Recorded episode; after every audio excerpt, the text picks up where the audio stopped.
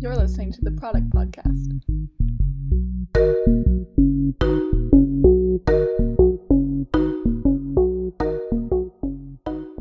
Hey, Bimal, how's your week going?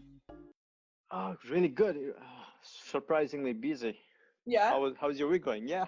How was your week going? Super well, yeah. So this week we had Lewis Lin in, who's the author of Decode and Conquer, as well as Be the Greatest Product Manager Ever.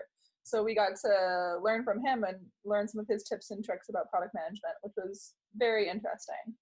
That's great. I have I have read his book, uh, both the books, in fact, Decode and Conquer, and also the Be the Greatest Product Manager. What I like about the book, the first one, Decode and Conquer, is if you are new to product management and if you want to learn the frameworks and the vernacular of product management, how to work with different people, it's a great introduction.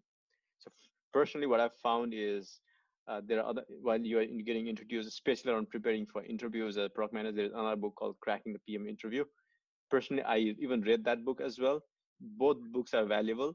I found uh, for my personal test, perhaps Decode and Conquer is more uh, um, more palatable for to my test, or I could I was able to grasp more more because it has written in the format of different frameworks and, and, it was much way way better book. I found it personally than the cracking the pm interview. And second one which the be the greatest product manager right this recent book it's a great book for someone to understand. When i read it my my initial thought was people get confused what's the journey of a product manager in a career wise mm-hmm. and it lays out the journey of a product manager from being an individual contributor to the chief product officer, even to the founder. And he uses the example of big companies, and which is rare to find, but to have the clarity of a journey of a career as a product manager is quite very, very useful as well. Yeah, I agree. And I think his writing style is super clear. Um, it lays out really easy to follow frameworks, which is um, great for us too because it's easy to implement a framework into our methodologies here at Leapfrog since we already use so many frameworks. Right. And what I found interesting, I listened to your conversation with uh, and what I found it very interesting is the service lens, right? So he his book and his frame esteem framework through the lens of a service company, that is very unique and interesting. And there are so many things we learn from for example, as simple as that, you're talking to your client, then you're taking, for example, you're responding, you're going to a framework, but you don't want to go framework of one by one because if you do that, then it will feel like more textbook kind of stuff, and it will feel like you're more junior, but blending into conversation, that kind of uh, suggestion, and also suggestions such as like okay when you are reacting something you don't have to brainstorm on the fly you can take a pause or you can also mm-hmm. say hey i have, I have more 90 more time to think about this and let let me get back to you in the future as well so those kind of simple techniques that we in a service company have become really uh, valuable guide as a product manager in client and vendor relationship that is really interesting and really unique i think uh, uh, I listened to your conversation. I really think that our listeners will finding find it really really useful conversation of course our conversation will uh, the, the the conversation between you and lewis will be useful in addition to that if they can re- go and read both the books decode and conquer and the, be the greatest uh, yeah. product manager ever would be tremendously helpful for our listeners Absolutely. yeah, there's really great, like you're saying, really great insights into how to be a good communicator, you know, yeah. how to take your time and think effectively, um, and, and he offers a lot of great strategies, both, and he was able to take his sort of big company mm-hmm. experience and apply that to our more consulting sort of smaller company model and so that's that's really cool to see that these frameworks are applicable in multiple scenarios depending on right. where you are yep. yeah all right yeah so if you want to hear more continue listening and you can hear more from lewis himself and you can also um, read his books if you feel so inclined decode and conquer and be the greatest product manager ever, um, as well as many others. Yeah, so today we're doing another episode of the Product Podcast with Leapfrog, and we're lucky enough to have Lewis Lin here today with us. Um, you know, he's a CEO of two companies, People Maven and an Impact Interview. He's worked at Microsoft for a long time as product as a director of product management. He's worked a long time at Google uh, to lead AdWord product launches. And as many of you may know, um, he's also written many other books, such as Decode and Conquer. Um, we've worked with this framework a lot, the Circle frameworks, and most recently, he's we're here to talk about his new book, which is Be the Greatest Product Manager Ever. So thanks so much for being here, Lewis. Thank you so much for having me. Yeah. So um, to start out, could you just tell us a little bit about the book? You know, what was your motivation for writing it? You know, maybe about your creative process. Absolutely. So, in terms of the motivation, it really comes stems from my audience. I've been working with a lot of uh, PM candidates over the years to get their dream jobs, whether it's at Google, at Facebook, at Amazon, and a lot of them have shared with me the good news and said, Lewis, um, your methods, your books have worked out beautifully. I'm now a product manager at Google. Mm-hmm. And so now on to the next step. Um, now that I've got my foot into the door, how do I move up in the organization? How do I become a frontline uh, group product manager and then a director and then a VP of product management? And in some cases, some aspire to perhaps even be the CEO of these tech companies. Mm-hmm. And so, uh, based off of their feedback, I gave it some thought and something that I was been working on in the last three years. And earlier in 2019, I was able to come up with this book, Be the Greatest Product Manager Ever, which is really about how do you move up in that PM mm-hmm. career ladder. Cool, yeah. And the book, as you know, we may have noticed, it centers around this esteem framework, and we're mm-hmm. pretty into frameworks here at Leapfrog. So I thought we could kind of go through that framework and talk about each section. Um, you know, at Leapfrog, we sort of we work with uh, companies to sort of build their software solutions. So um, a little different than the Google Facebook model or um, Microsoft model, but we sort of we so we kind of come in and act as their development team, as their product managers. So we'd love to sort of delve into that type of product management and how that maybe impacts the process and how that you know impacts the Esteem framework. Sure. Cool. So um, the first E in Esteem we have is execution. Mm-hmm. Um, so what I my favorite part about execution was this idea of system one and system two thinking. So this idea that system one is like the type of thinking that you know you plow through your tasks, you plow through your emails and through your checklists and get work done. Whereas the system two is, you know, how do I engage thoughtfully and how do I, you know, really look at what the desired outcome should be. Um, and so, you know, when working with clients, sometimes, you know, they you want to you want to deliver, you want to deliver, you want to sort of have that execution that comes with system one. But how do we kind of bring that back to the system two and sort of engage more thoughtfully? Yeah, uh, so that's a great question. Um, starting off this whole concept from about system one and system 2 mm-hmm. it uh, originated with a nobel prize winner daniel kahneman and he wrote about oh. system one and system two in his book called thinking fast and slow mm-hmm. and he make a great he makes a great assertion that many of us as we're going through our day-to-day lives whether it's um, on the job or at home we're in a very reactive like almost like fight or flight kind of mentality. It's like, mm-hmm. okay, the alarm goes off, I wake up, I brush my teeth, I eat breakfast, I get out the door, and I start my commute. And so it's just very reactive. We don't put too much thought into it.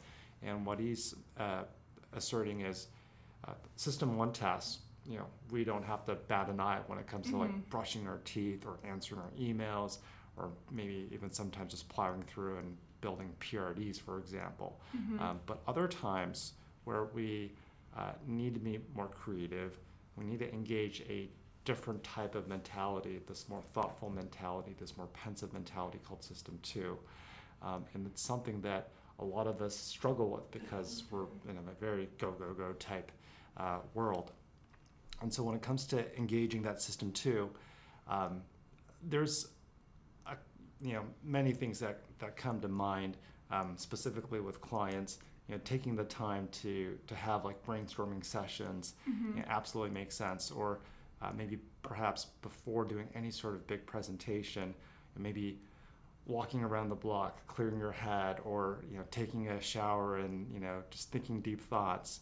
Um, but one of the things that um, I absolutely love, and it's something that's borrowed from uh, one of the, the leading consultancies out there, um, McKinsey, for example. Mm-hmm. Um, they believe in this concept of system one and system two thinking quite deeply. Mm-hmm. Anytime uh, a McKinsey consultant, and I've worked with like 40 McKinsey consultants over my career, anytime a McKinsey consultant is asked to brainstorm something, it doesn't matter if it's business drivers, product ideas, marketing tactics, they all instinctively know that they should not be brainstorming um, in real time.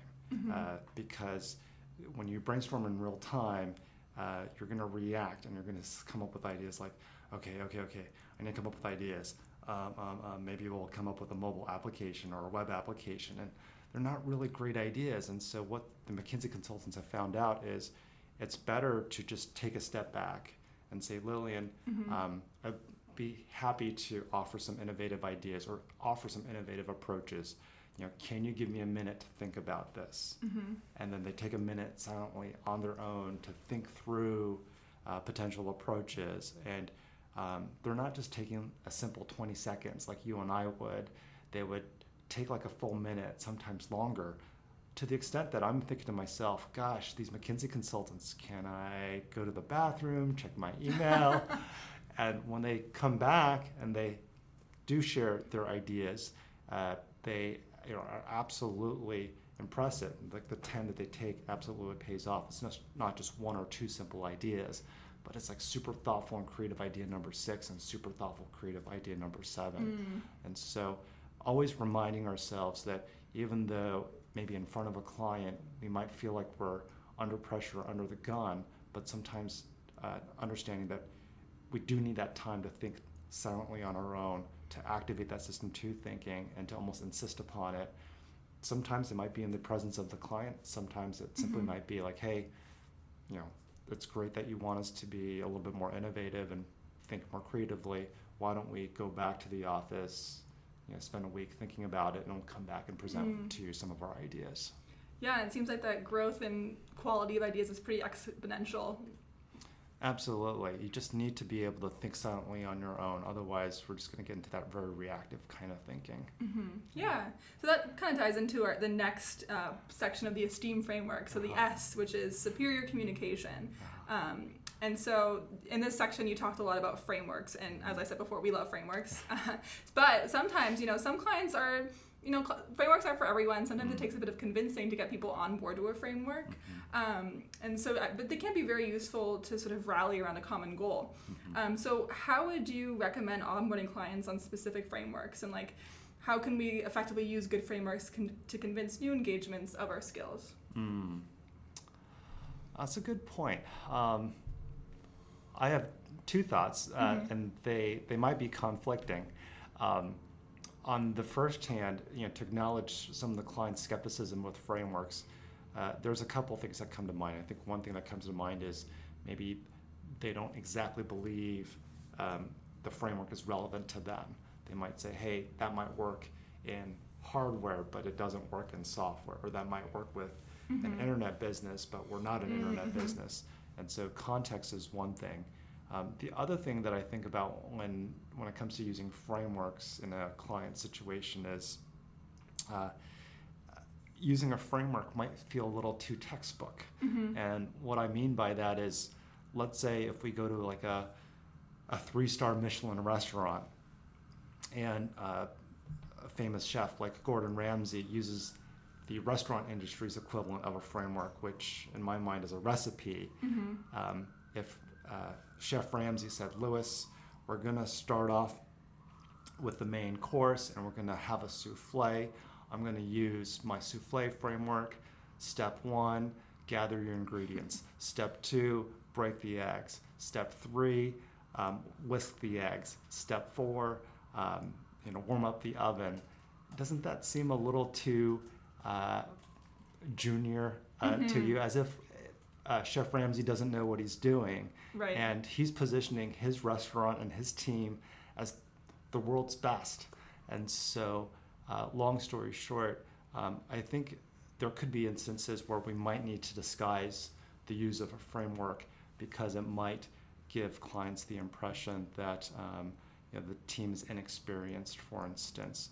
Um, but we could always use the framework sometimes also think of frameworks as a checklist mm-hmm. um, in the background um, uh, as a way to make sure that our process is complete, satisfying, that we're not making mistakes, and then perhaps as a way to you know change the culture of a client organization. It's like, hey, if you enjoyed our product design process, for example, well, there's something that you could repeat on your own. It's actually a seven-step process that we use, mm-hmm. and um, we give this, you know, seven step process and acronym so that it's easy to remember.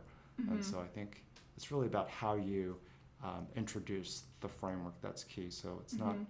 uh, completely terrible, but I can understand how s- uh, some clients might feel that um, it either is not relevant or um, it feels a little too textbook and um, Mhm. something somebody inexperienced would use.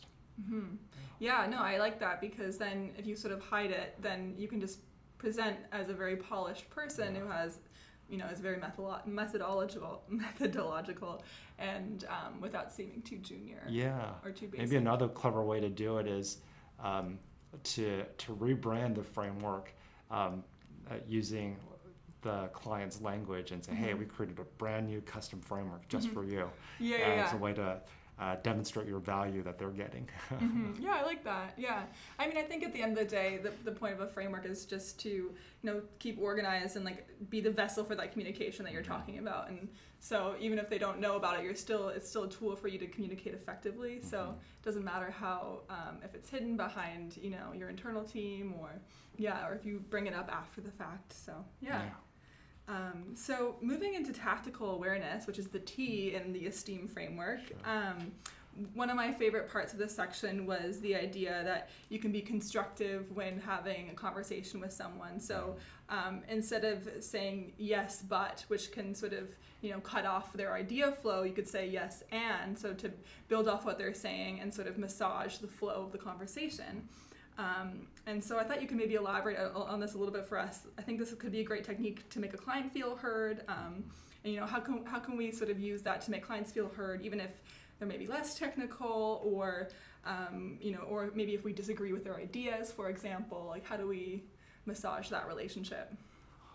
I'm definitely a, a do as I say, not as I do kind of person, and I I fully admit I I do the wrong thing all the time, which is the yes but, Mm-hmm. where I could take somebody's suggestion, somebody's proposal, somebody's recommendation, Mm-hmm. and I immediately think of a thousand ways why it won't work. Um, I guess you know just curse my personality, my engineering degree. I just want to be very analytical, and I'm sure you and other people listening to this uh, podcast are analytical types too. Mm-hmm. And uh, the thing that we need to remember is that as analytical as we want to be, um, we need to fully understand that by analyzing people's ideas, um, it can come across uh, in unintended ways, which it could come across as criticism or shutting people down.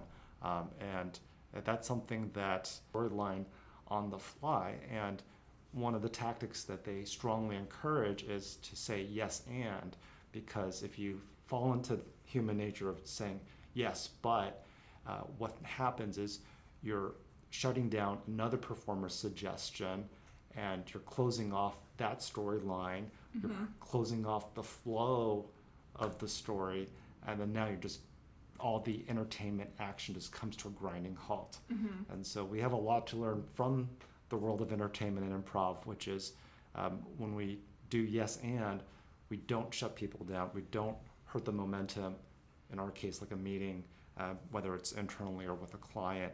And it becomes more constructive where we're able to uh, respect um, other people's ideas and recommendations, and we're constructively building on top of it rather than tearing it down. Mm-hmm. I love that that idea that the the story from the improv, you know, gets so much richer and bigger with the yes and instead of the cutting it off. So um, another tactic um, was sort of the how how questions, Uh-huh. um, and this is one that we've also sort of discovered in the circle framework as well. Um, so I like that how questions offer an opportunity for clients to think creatively and dream big, and um, so how would you apply this sort of maybe Mm. in a requirements gathering in the beginning of a project sort of Mm. understanding business requirements um, how would you sort of encourage the clients by using how questions Yeah. Uh, maybe just to start off, I'll, I'll contrast how questions with other types of questions. sure yeah And so in my book, I assert that um, in the professional setting, um, especially in the tech industry, the most prevalent uh, question type is the why question. Mhm. And uh, it completely latches on to what we were saying previously, where we're just analytical types. Sure. And so somebody makes a recommendation, and we want to say yes, but, or sometimes we say, you know, why does that make any sense? It doesn't make any sense to me. We tried that before and it never worked. yeah. And so um, why seems to be the most prevalent, usually to either indicate disagreement or skepticism or you know some sort of critical commentary on a on a proposal. Um, the next most prevalent type of question is what questions. You can imagine if we transport ourselves back to when um, we were maybe toddlers, um, for example, a long time ago for me. Um, but we can imagine like you know you know what is that you know um, what's the thing in the ocean or what's the thing in the sky you get a lot of what questions but as we get into adulthood we don't hear as many what questions probably because we have We know sufficient knowledge we know more. And sometimes uh, if we don't know more uh, we're afraid to acknowledge that we don't know as much as we should you know, know. And so we don't see as many what questions. But these how questions um, to me they're pretty rare. And in the book i mentioned that you know how often do we think oh um, i'm talking to lillian how does the human voice work? Or i'm Mhm. watching a tv how does a tv work? Uh, we just kind of take these things for granted and so we don't have that um, habit of asking how questions. I think the beauty of asking um, how questions um, really starts off from my perspective as a manager. If you can empower your employees um, to ask how questions, it's a, actually a very clever way for them to empower themselves with their day to day tasks. Mhm. And so, let's say um, there's a particular process that they've never done before, like developing a product roadmap or developing a wireframe. If a manager can empower their employees to say, hey, uh, Lewis, you know, how would you approach building out a product roadmap? Um, this is a subtle way to, you know, train the employee on t- a technique, a skill that they don't currently have, Mhm. without you as a manager basically taking over their work. Because I feel like that's the most common situation where managers unnecessarily hover over their employees and say, hey, Mhm. you know what, you don't have experience doing roadmaps, let me just do it for you because it's quicker and faster and um, you know, it'll be just best for everyone involved. And then at that point, the manager, seemingly logical conclusion, basically has robbed uh, a junior employee from the opportunity to learn. And so um, between you know the training aspect of it, the empowering aspect where the employee is not necessarily asking like like what do you want me to have in the product roadmap? It's more about how would you approach this problem? And then it's just a natural thing for us as um, individuals to always share our opinion. And so rarely would you hear a reaction to a how question and say no i'm not going to tell you how. Right. everyone's got an opinion on how something should be done and so it's actually a very very effective question.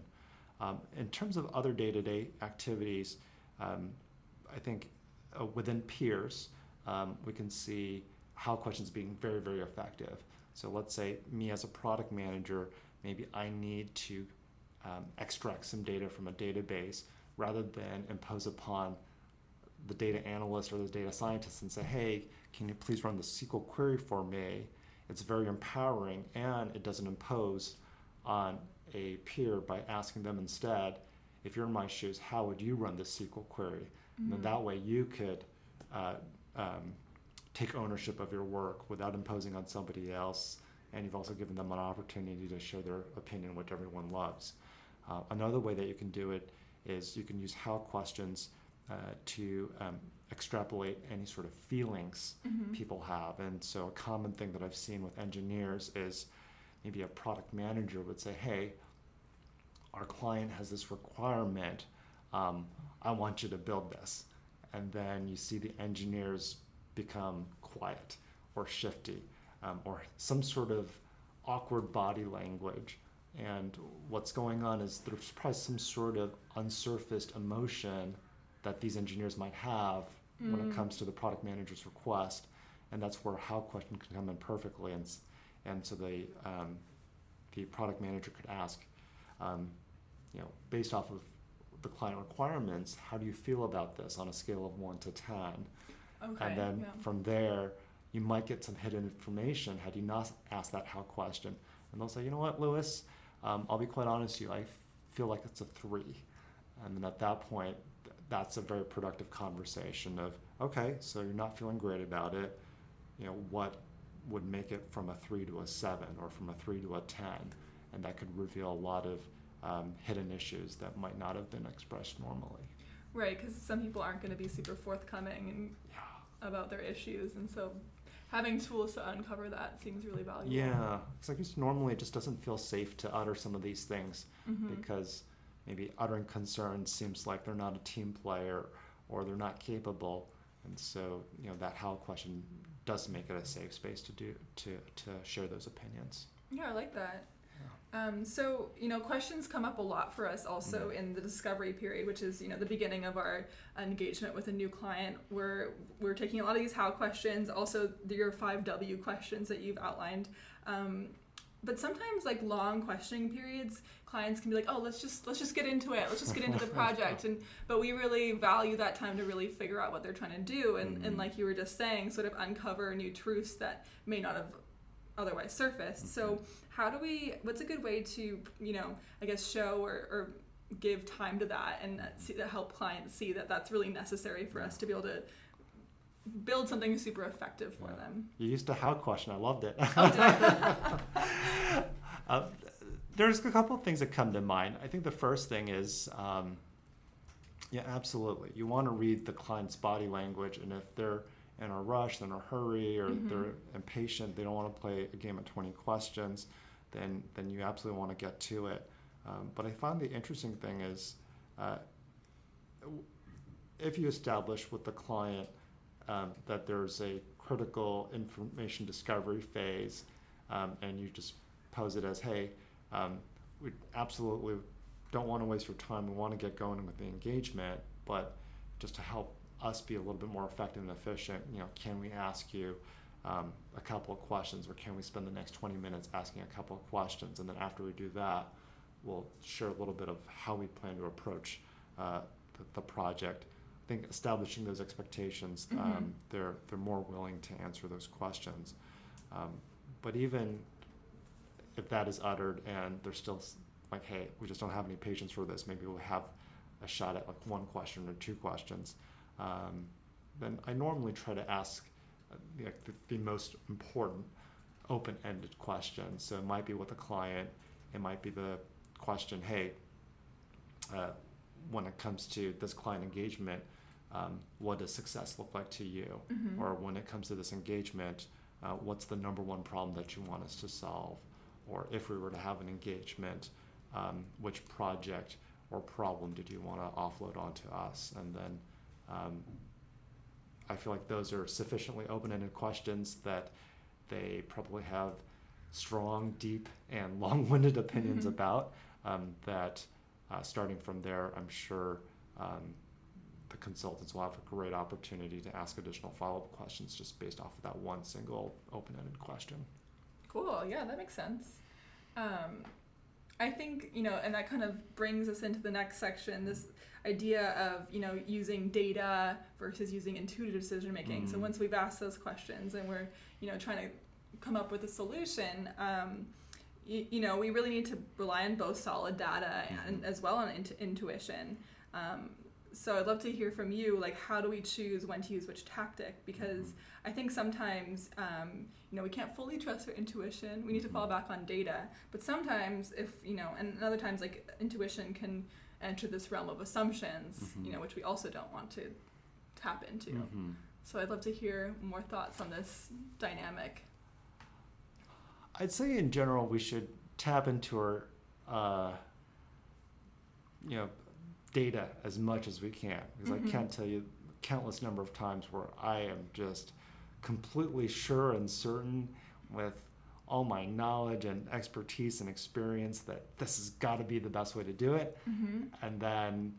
Uh, you know, several days, months, years later, I realized, you know what? There were some assumptions that I assumed were correct, and I was completely dead wrong. And boy, I Okay. wish I had gotten this fleshed out earlier rather than later. Mhm. And so um, I feel like there's a lot of tools these days to allow us to get data.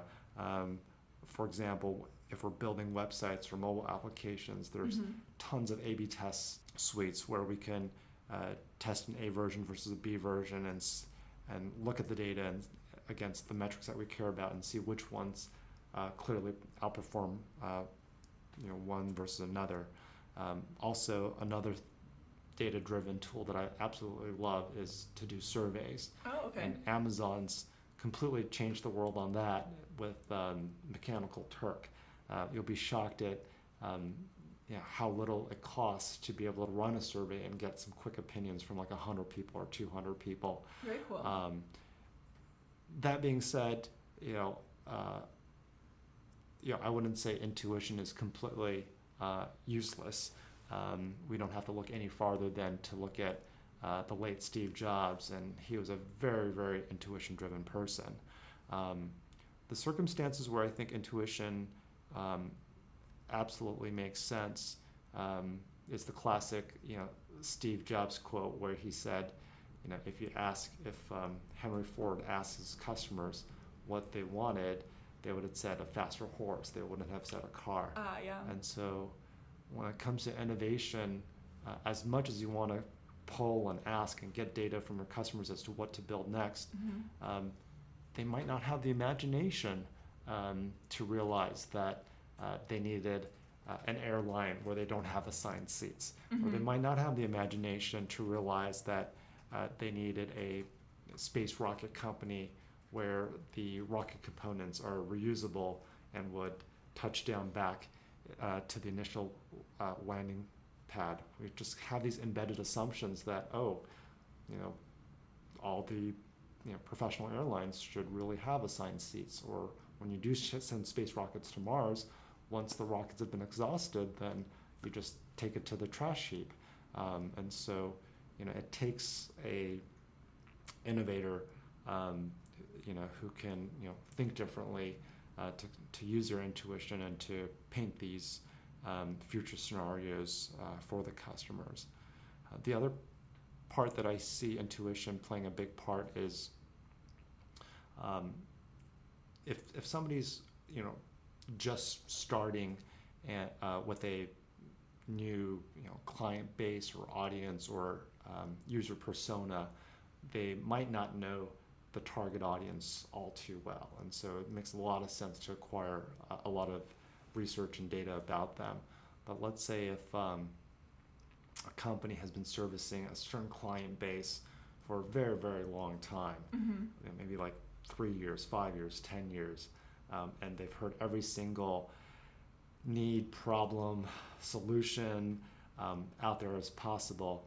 Um, maybe it's not necessary to get data about, let's say, customer needs because they've heard it all, Mhm. and um, it's okay to use intuition because by using intuition, um, you're gaining something very valuable, which is speed.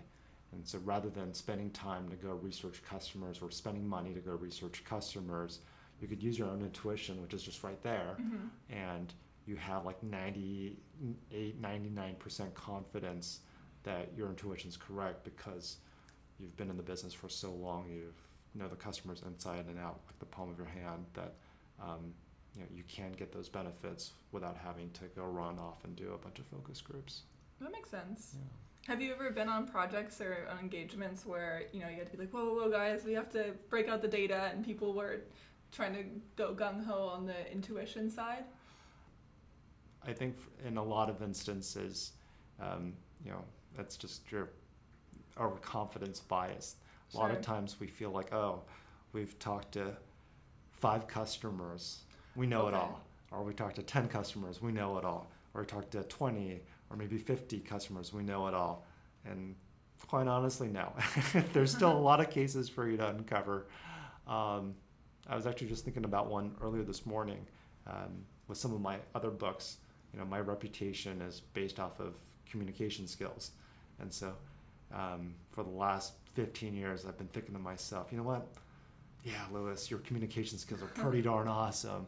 Um, but recently, there's kind of this new space that I'm investigating. and I'm actually thinking to myself, you know what? I don't think my communication skills are all that great in this brand new realm because there's a lot of things that I want to express and I just don't have the words for it. And so always have to check your blind spots. Mm-hmm. Sometimes you feel like you're really strong even after like 15, 20 years in a certain space like communications and you realize and you wake up one day and you're like, "You know what? I wasn't as strong as I thought." That seems like a lot of self-awareness to have. it's not always easy. Yeah, absolutely. Yeah.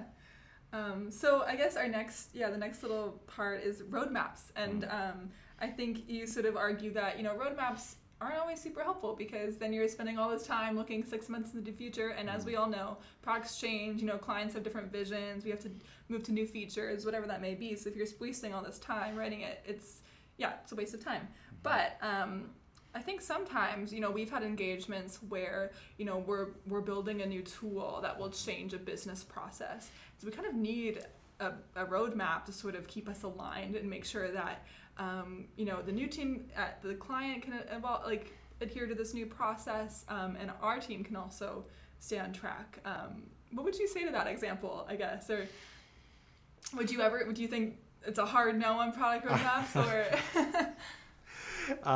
I, I love this question, and uh, it really shows that you you come through my book with a with a fine tooth comb. Um, I think just off the bat, um, because I'm a big fan of communication and expectation setting, mm-hmm. um, I have to say that uh, roadmaps are important, absolutely sure. important, because it it sets expectations, it mm-hmm. communicates clearly with you know the consulting team, with the client, like what's going to be built when, mm-hmm. and so. Um, just in case anyone's like, "What? Who is this guy who says no to roadmaps?" Like, no, no, no. Uh, roadmaps are absolutely important. Um, I think the key insight, which is uh, I think you were able to drive on, which is it's it's really being about flexible mm-hmm. um, with the roadmap. Um, think a, a, more recent example that I that I've just been thinking about is, you know, Facebook, for example, and mm-hmm. everybody and their mother uses Facebook. Um, and one of the biggest milestones was, um, uh, you know, the 2016 election here in the United States. Facebook had a pretty significant role, despite mm-hmm. what their executives said, in in spreading misinformation um, that clearly influenced uh, the 2016 U.S. election. Um, what I find really interesting thing interesting about that situation, um, as it relates to product roadmaps, is you know, if they were really paying attention, they would have known uh, that there was a risk for misinformation. And it looks like they did know that there was a risk for misinformation, misinformation even as early as maybe 2014, 2013. Oh, wow. Um, and um, they were in denial then, uh, and they continue to be in denial shortly after the election, right? Mm-hmm. Even as the inquiries came in in 2017 and 2018. And now we're sitting in 2019 with another election happening next year in the United States. And now they're starting to not only acknowledge that there's a problem with misinformation, but now they're configuring their roadmaps mm-hmm. to actually do something about it. And so I think the net, net lesson here is, um, you know, shame on Facebook. They were inflexible mm-hmm. with their roadmap in terms of reacting to a customer problem, a customer need. Mm-hmm. And I think that's the bigger point about roadmaps is you know stay flexible so that you don't make the mistake that Facebook did, so that the roadmap could allow for the fact that in 2013, you know, on uh, you know on on uh, you know um, to be able to turn the boat immediately and say, you know what, this misinformation, we're seeing it on the horizon, it's a problem. Mm-hmm. We need to completely reconfigure the roadmap, rededicate resources so we can address the problem rather than to just drag this out. Right. And so, uh, one last uh, thought or quote that kind of encapsulate this as it relates to roadmaps and being flexible. I believe Amazon has a, a, a great um, saying, which is, they have strong beliefs mm-hmm. held weakly.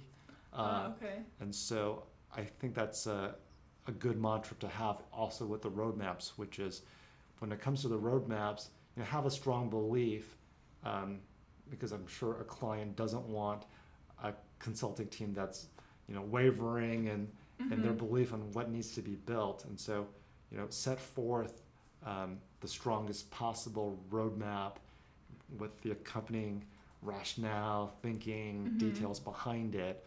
But if there is a situation where the client wants um, a little bit of a change in the roadmap, or if there's some sort of competitive shift or technology shift, um, to be able to have the flexibility to, to react to that and not be wedded to uh, what was agreed upon yesterday. Yeah, I like that. Yeah. So our roadmaps they can't be built out of concrete or stone. We should keep them Not a little all, yeah. little more pliable and yeah. you know, they're sort of so I guess um, so would you say that we should keep product product roadmaps at sort of a higher level then, like not get too deep into the weeds with them, um, in order to, to keep them more pliable? You know, I'm still a big fan of details, and so yeah. the more details you have, the better. Mm-hmm. Um, I think the the business term is is sunk costs, where sometimes people believe like, oh, well, because we've built these elaborate plans, right? Yeah. and we've got all these details, and we we spent all this time to get buy-in from, you know, our executive team, the engineering team, the client, mm-hmm. and the mm-hmm. client's respective teams. That if we were to change it now, what a waste. Okay. Yeah. Um, and and you know, in line with this whole uh, business theory of sunk costs I, am saying, you know, it's not a waste. Mm-hmm. Um, it's okay to uh, change plans or to throw away, work, you know, if that work is not relevant. Mm-hmm. And uh, that that work that you did ultimately got you to the point where you had to change your mind. So in some ways, even if it wasn't directly used, it still helped shape the direction overall. I would say too. Yeah, there's a beautiful uh, Maya Angelou quote that I just came across recently, which is, "Do the do the best as you can, mm-hmm. and then um, when you know better, then do it better, mm-hmm. right? And so you know, don't don't get all hung up on the fact that um, you know you're throwing away work, or don't get hung up by the fact that you couldn't get it right the first time, mm-hmm. um, because as you kind of inferred. Um, all the work that you've done previously, you know, is not only part of that process, but whatever knowledge or detail or buy-in that you've gotten is probably accruing to some future uh, work Absolutely. that you, uh, you you may not have realized. Mm-hmm. Yeah. All right, so let's let's keep moving. So jumping back out to the esteem framework, our yeah. next E would be extraordinary mental toughness. Sure. So um, I like this. This is sort of you know keeping resolute and having good mental practices to be successful. So um, another idea in this section is um, politics. So mm. navigating power structures and that kind of dynamic in an organization, and mm. you know that can take a long time to learn to figure out you know who works well with who, who doesn't work well with who, and like how to get ahead with certain people.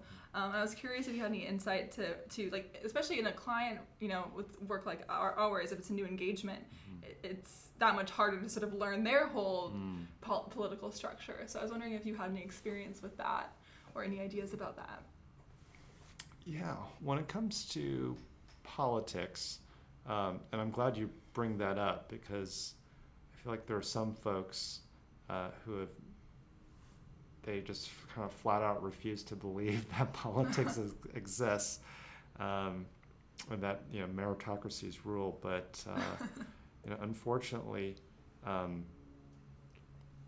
it's when you need to get things done, um, you need to be able to influence others, and sometimes you need to influence others without authority, and that is the definition of politics, which is how do you influence somebody to do what they don't want to do. Mm-hmm. So, influence without authority. Um, when it comes to politics, there's a couple of things that I would want to uh, figure out. The first thing is, you know, where are the power centers? Who, has got basically you know, decision making authority. Mm-hmm. The second thing is who are the key influencers of those power centers. Mm-hmm. And then the last thing I'd want to think about is you know, who holds um, keys to maybe critical resources. Um, in this case, I'm not talking like about oil or diamonds or things like that. I'm talking about maybe you know, who's got access to maybe the builders, like the engineers, Sure. um, or he's got access to um, the people who bring in the money for the Mhm. company, like the, The salespeople, yeah. um, et cetera. Uh, the other thing that I would uh, try to think about is, um, you know, as we're as we're going into a client situation, you know, asking uh, the clients like, hey, like who has final authority or who has got final say Mhm. about this, and asking like, uh, who do those people listen to, which is kind of a clever way of wording like who influences who.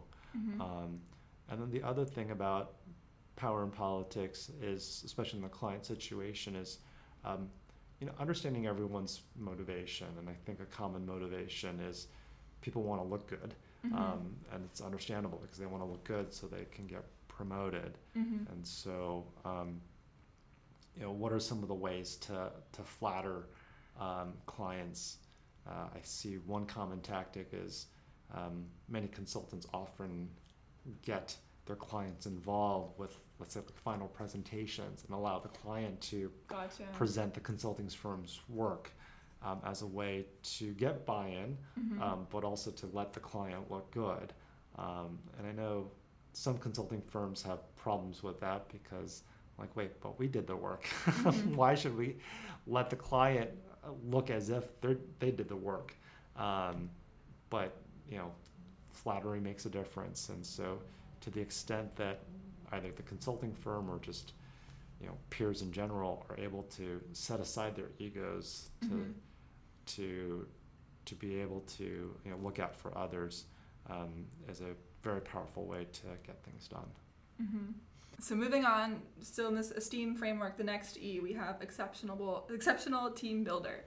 Um, so and you talk a lot, about, a lot about team dynamics in here. Yeah. Um, and you talk a lot about onboarding in one section, and Yeah. so uh, that's really relevant for us right now. We're kind of trying to develop and uh, shift our best practices for onboarding people onto existing product projects, which can sometimes be a challenge to get people up to speed quickly. Um, so I guess can you recommend how to stay meth- meth- methodical during this process? Um, yet still have some speed to it as well. Yeah, when it comes to onboarding, um, the first thing that comes to mind is um, executives often uh, feel like, oh, uh, I'm very senior now. I should Mhm. not get into the details of um, teaching frontline employees how to do their jobs. Mm-hmm. But I've actually found that um, that's not the right mindset because you know technique, um, skills, technical skills, th- they absolutely matter, and um, you know the executives are the best ones Mm-hmm. to be able to inculcate how things were done, you know, in relation to the company. A lot of executives would just say, "Hey, let's go find a third-party firm to teach us the fundamentals of how to build a roadmap or to Mhm. communicate." And so I think the better executives will get in the trenches and, and do that training. Um, that aside, I think a great thing to do is to um, you know have a, a documented process in terms of um, you know this is just part of the culture in terms of how we do things and here's how to do it and so um, to use another amazon analogy uh, amazon's known for uh, writing these um, briefs Mm-hmm. basically ahead of every single meeting. It's usually like a six-page memo that um, that is uh, you know, their proposal, and then once a meeting starts, the first 15 minutes, everyone just reads these proposals silently on their own, Oh yeah. and then they have these questions, and so um, yeah, it, they've got an established process mm-hmm. for how meetings are run, um, what kind of documentation is being brought to the meeting, who's preparing it, usually a product manager who's slaving away for days um, to craft this perfect six page memo. And then as it relates to onboarding, um, they do have new employee onboarding where they do teach employees the fundamentals of like here's how you craft that six page memo Mm-hmm. here's what we look for in terms of the different sections, in terms of the appropriate amount of detail without being, um, you know, too flowery, you know, appropriate use of jargon. And so um, establishing all of that up front will absolutely pay dividends just from setting expectations um, getting people the skills that they need, and then of course getting the right results. Mm-hmm. So having a framework for Yeah. Bringing, bet. yeah, Framework, absolutely. that's cool. Yeah, um, and so I guess part of that too is this idea of giving feedback to people on a team. Um, and I was curious. Um, you know, you, you discussed the process of giving feedback. Is is that? Would you say that that's something that you should develop? Like, if it's a specific person, should you see that behavior multiple times and like develop this Mm. pattern before you give feedback, or is it something that as soon as you see it, you should give feedback? Like, how do you? What's the appropriate cadence there? You know, I think it depends on a on a case by case basis. Mm-hmm. Uh, you know, the the analytical person in me, I want to just give the feedback as quickly as possible, Right. and then the results driven part of me wants my peer, my employees to um, rectify their behavior as quickly as possible. Sure. Um, but that being said, I think everyone reacts to feedback differently. Um, there are some people which they can handle the feedback, they don't take it personally, Mm-hmm. and you know within milliseconds they're already changing their behavior Mm-hmm. um, in in reaction to the feedback. And you know if you have those kind of folks on your team, you know, fantastic because they're they'll be able to go through that feedback loop very quickly and change the behaviors and improve at a much faster rate than somebody else. But then there are people on the other side of the equation where um, they don't react well to feedback. They get defensive and they try to ignore it or deny it or um, otherwise explain it away. And so I think in those cases, um, you know, managers, peers, they, they have to be um, more patient, and then they'll probably have to think of other techniques to help them see, you know, that the feedback is warranted, and so that they, they will take appropriate reactions. So um, I feel like it's just a very case by case basis. Sure, you have to know the people, figure it, Yeah. figure them out, and figure out what would work for them. Absolutely. Yeah. Okay, so we come to the last portion of the esteem framework is the Sure. moonshot vision. Mhm. Um, and so this is sort of like, you know, coming back to those big thinkers, like you mentioned, Steve Jobs, um, these people that can just really go above and beyond and have that creativity. Um, and so you talk about the idea of delight, you know, Mm. how do we, and so I guess, how do we delight our clients and then by default delight the end users? Like, can you talk more about the idea of delighting in this moonshot vision? Oh gosh, uh, I mean, there's plenty of great examples of, of customer delight. Um, You know, maybe it's some of the amazing things that you know Apple does with their products, or Mhm. Zappos is known for their customer service, where they um, surprise and delight their customers with like free upgrades to uh, overnight shipping, which doesn't seem as exciting anymore, but they were one of the first ones to do it. Mm-hmm. Um, I think the interesting thing is when it comes to innovation and delight, um, I don't believe that you can just will it and it'll happen. Mm-hmm. Um, innovative ideas, delightful ideas, it it just requires a big volume of ideas to be able to come up with one or two really delightful ideas. And, and here's why I'm so confident in that is, um, you know, one of the most delightful innovators in, in our generation, Steve Jobs, like, yes, he came up with products that delight like the Mac and the iPhone and the iPod and iTunes and the iPod. Um, but then I also think back on some of the other products he invented, like the hockey puck mouse, Yeah. um, like the what was it late 1990s, early 2000s.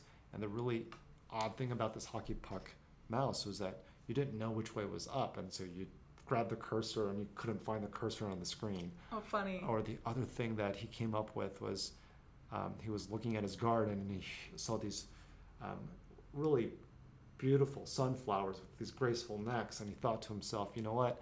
We need to build a monitor that looks like a sunflower. And we don't see a lot of monitors with sunflower like necks anymore because they probably just snapped off and broke, right. right? And so, even if the great Steve Jobs could not consistently come up with delightful products like 100% of the time, Mm-hmm. then I feel like us as uh, product visionaries, innovators, you know, our best chance is coming up with something delightful is to do the same exact approach Steve did, which was you just have to innovate a lot of products Mhm. and you know out, out of the hundreds, maybe thousands of ideas, maybe one, two, or three ideas, you know, are truly different and groundbreaking and um, innovative.